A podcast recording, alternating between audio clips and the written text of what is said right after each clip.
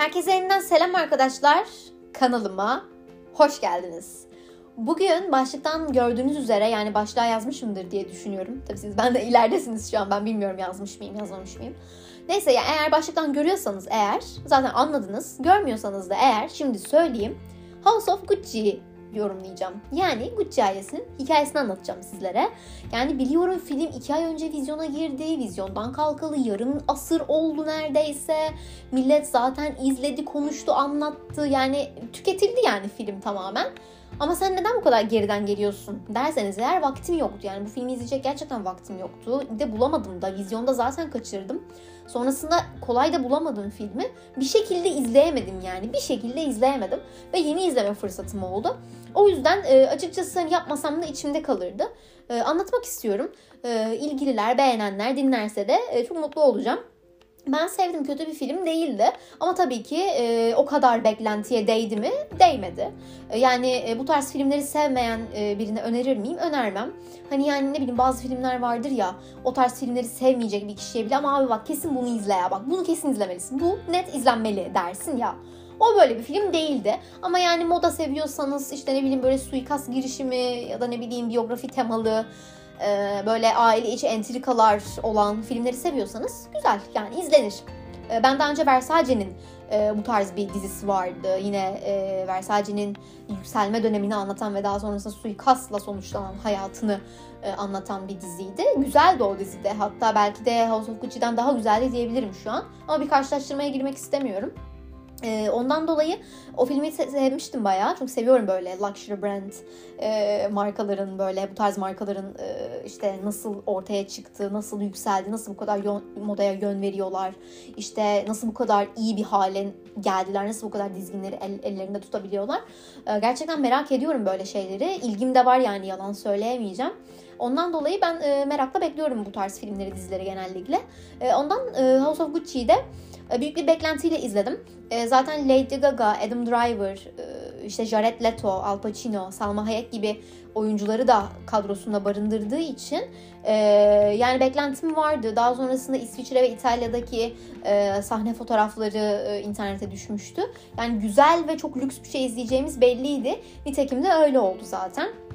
İtalya'nın Floransa kentinde başlayıp ta böyle New York'a kadar ve daha sonrasında tüm dünyaya yayılan bu Gucci etkisini izlemek, markanın e, tamamen ufak bir deri dükkanından e, koskocaman bir e, isme bürünmesi yani sadece bir Gucci ismi olması gerçekten e, o hani e, olay örgüsünü izlemek güzeldi. E, ama genel olarak tabii ki oyunculuklara da e, değinmeden e, edemeyeceğim şu an. E, Patricia Gucci'yi canlandıran Lady Gaga ile de başlamak istiyorum. Biliyorsunuz ki Lady Gaga e, şarkıcı kimliğinin e, yanı sıra bir oyuncu kimliği de elde etti bence artık. A Star Is Born'la birlikte başlayan oyunculuk kariyerine bence şu an tam gaz devam ediyor. A Star Is Born'da ben çok sevmezdim Lady Gaga'yı. Orada bir de üstüne üstlük bir şarkıcıyı canlandırmasına rağmen oyunculuğu çok yüzeysel ve sığ gelmişti bana. E, ama e, bence House of Gucci'deki Patricia karakterini çok güzel yansıtmıştı. E, yani İtalyan aksanıyla konuştuğu o sert İngilizcesi olsun, saçı, başı, makyajı, tripleri, o güçlü kadın imajı gerçekten e, gerçek Patricia Gucci'nin de 70-80'lerdeki haline fiziksel olarak çok benziyordu. Ama şurada şöyle bir detaya değinmek istiyorum ben. E, Patricia Gucci'nin e, verdiği röportajda Lady Gaga'nın kendisiyle hiçbir şekilde tanışmadığını, iletişime geçmediğini öğrendim. Ve bu beni bayağı bir şaşırttı. Çünkü normal şartlarda böyle e, daha öncesinde hayatta olan birinin, gerçek bir kişinin hikayesi anlatıldığında, onun dizisi filmi çekildiğinde oyuncular zaten olabildiğince kaynak toplamaya çalışırlar.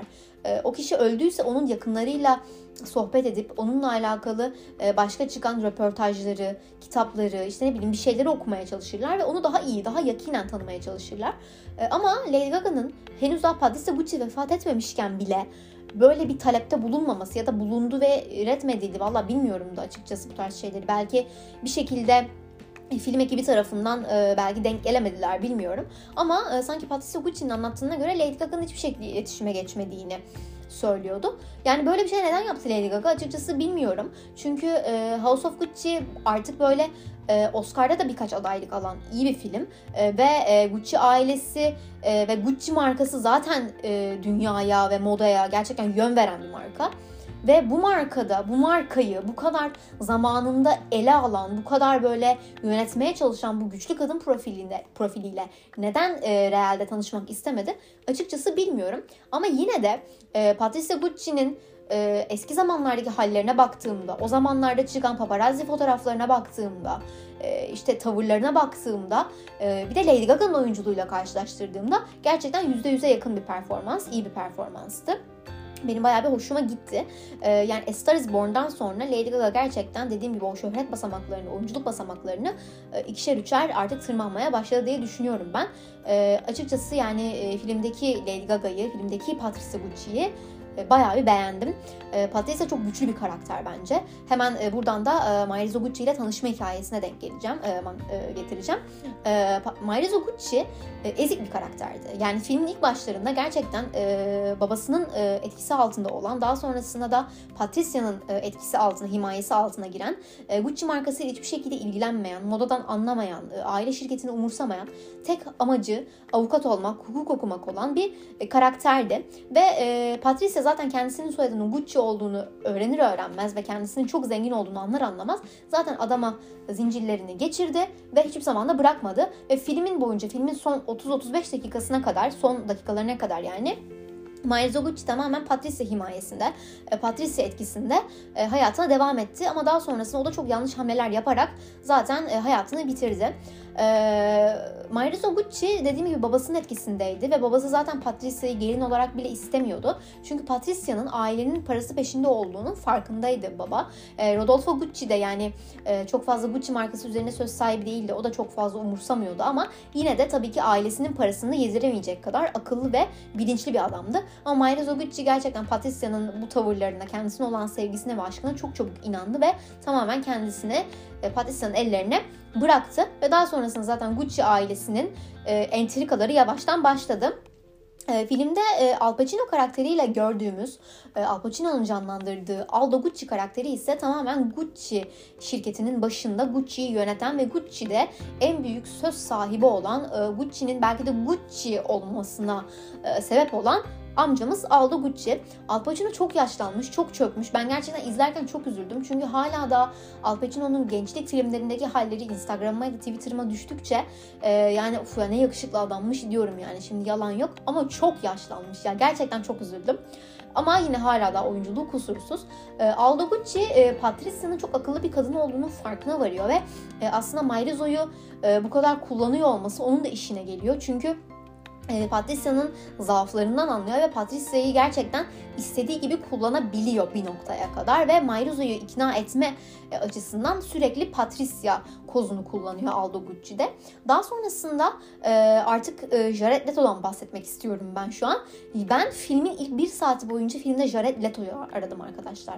Çünkü Jared Leto'nun kadroda olduğunu biliyorum ve Jared Leto nerede? Jared Leto nerede? Abi bu adam hangi karakteri oynuyor? Kaçırdım mı? Yani küçük bir rolü mü var? Nerede bu adam ya diye aradım. Ve daha sonrasında Paolo Gucci'yi canlandırdığını anladığımda o mimiklerinden, o yakın çekimlerinden bunu fark ettiğimde gerçekten çok şoka girdim. Yani bu nasıl bir oyunculuk? Ya bu nasıl bir karaktere bürünmek? Kilo alması, o saçı, makyajı, hareketleri, sesi, ses tonu, mimiği yani Böyle bir oyunculuk olamaz. Yani Jared Leto'ya gerçekten elini öpmek istedim yani. inanılmaz iyiydi. Çok şoka girdim. Abi ya, filmin ilk saati ben ilk saat sadece Jared Leto'yu aradım ya. Bu şaka mıdır yani gerçekten. Ee, Paolo Gucci de ailenin salak oğlanı diyebilirim. Aldo Gucci'nin oğlu Mayruza'nın e, kuzeni. Ee, ve e, gerçekten iyi bir tasarımcı olabilecekken e, dediğim gibi tamamen Patricia'nın yaptığı yanlış hamleler yüzünden ve kendisinin de e, maalesef bazı salaklıkları yüzünden Gucci markasını tamamen ellerinden kaybediyorlar zaten. Daha sonrasında Gucci e, markası Mairizo'nun eline geçiyor ama Mairizo da artık Patricia'nın baskısından sıkıldığı için o da çok yanlış hareketler yaparak markayı e, başka kişilere satıyor ve şu an hiçbir Gucci ailesinin ferdi Gucci markası üzerinde söz sahibi değil. Bu bence çok acınası, çok çok kötü bir şey ama bilmiyorum belki bir noktada da iyi de olabilir. Çünkü eğer şu an o aile bireylerinin birinin e, belki söz hakkı olsaydı Gucci şu an bildiğimiz Gucci olmayabilirdi. Belki sadece bir aile şirketi olarak kalırdı. Özellikle de Aldo Gucci e, elini çektikten sonra markayı kaybettikten sonra e, Patricia'nın çocukları tarafından bu kadar iyi yönetilmeyecekti. Ve Mairizo'nun Patricia sonrasında beraber olduğu sevgilisi e, tarafından da belki de marka iyice e, yerle bir olacaktı. Ve şu an belki o Gucci bu Gucci olmayacaktı. Belki de iyi olmuştur bilmiyorum ama yine de filmin sonunda Gucci aile bireylerinin nasıl öldüğü, nasıl bir hayat geçirdiğini, gerçek karakterleri gördüğümüzde gerçekten çok acınası bir durum. Ben çok üzüldüm. Özellikle Jared Leto'nun e, oynadığı karakter Paolo Gucci'nin Londra'da açlıktan ölmesi gerçekten çok çok üzücüydü. Yani senin soyadın Gucci. Sen iyi bir tasarımcısın. Zamanında Gucci ile beraber çalışmışsın. Sen Gucci'sin ya. Sen Gucci'nin sahibi olabileceksin ya. Sen zamanında Gucci ile Tom Ford'la çalışmışsın. Tom Ford'da görüyoruz burada Gucci'nin zamanında designer'ı ve şu an kendi markası var adamın. Ve hani Paolo Gucci'nin bu şekilde açlıktan ölmesi, Mayra Gucci'nin tamamen bir kadının hırsı uğruna suikasta gitmesi, şu an Patricia'nın iki kızının da e, kızı var ya düşünün kadınlar yani modaya ne kadar yön verebilecek olan kadınlar var ve e, iki kızının da Gucci'nin e, üzerinde 1 lira bile hakkının olmaması yani maddi manevi hiçbir söz haklarının olmaması sadece maddi de değil yani gerçekten çok üzücü, çok bence depresif biten bir hikayeydi. Ee, yani gerçekten bir söz okudum e, filmle alakalı. E, çok para adamı, az para kadını bozarmış diye. Gerçekten filmin özeti buydu. E, yani Patricia Gucci'nin yani bir kadının yani sadece Patricia Gucci olarak söylemek istemiyorum. Versace'de de bir noktada bu tarz şeyler gördük bir kadının para uğruna neler yapabileceğini, hırsları uğruna, şan şöhret uğruna neler yapabileceğini görmüş olduk. Ee, gerçekten bu kadar gerçekçi yansıtabilmiş, yansıtılabilmiş olması ekrana güzeldi. Oyunculuklar güzeldi. Jared Leto ve Lady Gaga inanılmaz iyiydi. Adam Driver benim çok çok sevdiğim bir oyuncu hiçbir zaman olmadı. Ama Mayra Gucci'ye gerçek hayattaki benzerliği olsun, işte e, filmin ilk zamanlarındaki, ilk dakikalarındaki o ezik tavırları olsun yine de iyi yansıtabilmişti diye düşünüyorum. Al Pacino'nun olması zaten dev bir şeydi yani. E, inanılmaz iyiydi. E, yani güzel bir filmdi. E, ama yani çok mu güzeldi? Hayır. Maksimum 5.5-6 verebilirim.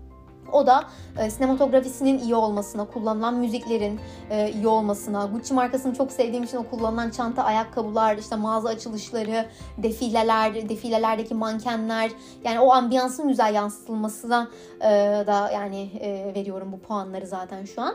Ama onun dışında muhteşem oyunculuklar, harika bir performans diyebileceğim bir tek dediğim gibi Jared Leto ve biraz da olsun Lady Gaga vardı.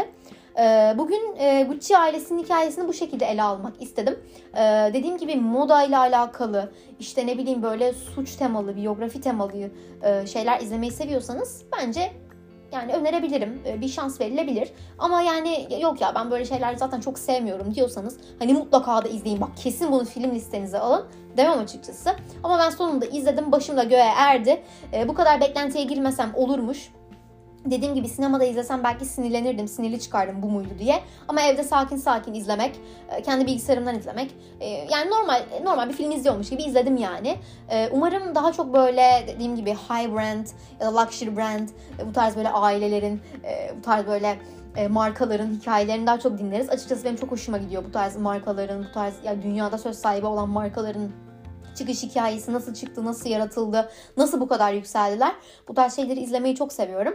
Ee, dediğim gibi umarım daha çok e, dizilerini, filmlerini görürüz. Gucci ailesinin hikayesi bu kadardı. Ee, dinlediğiniz için çok teşekkür ederim arkadaşlar. O zaman e, haftaya mı? Belki haftaya gelir bilemiyorum. En yakın zamanda tekrar görüşmek üzere. Hoşçakalın.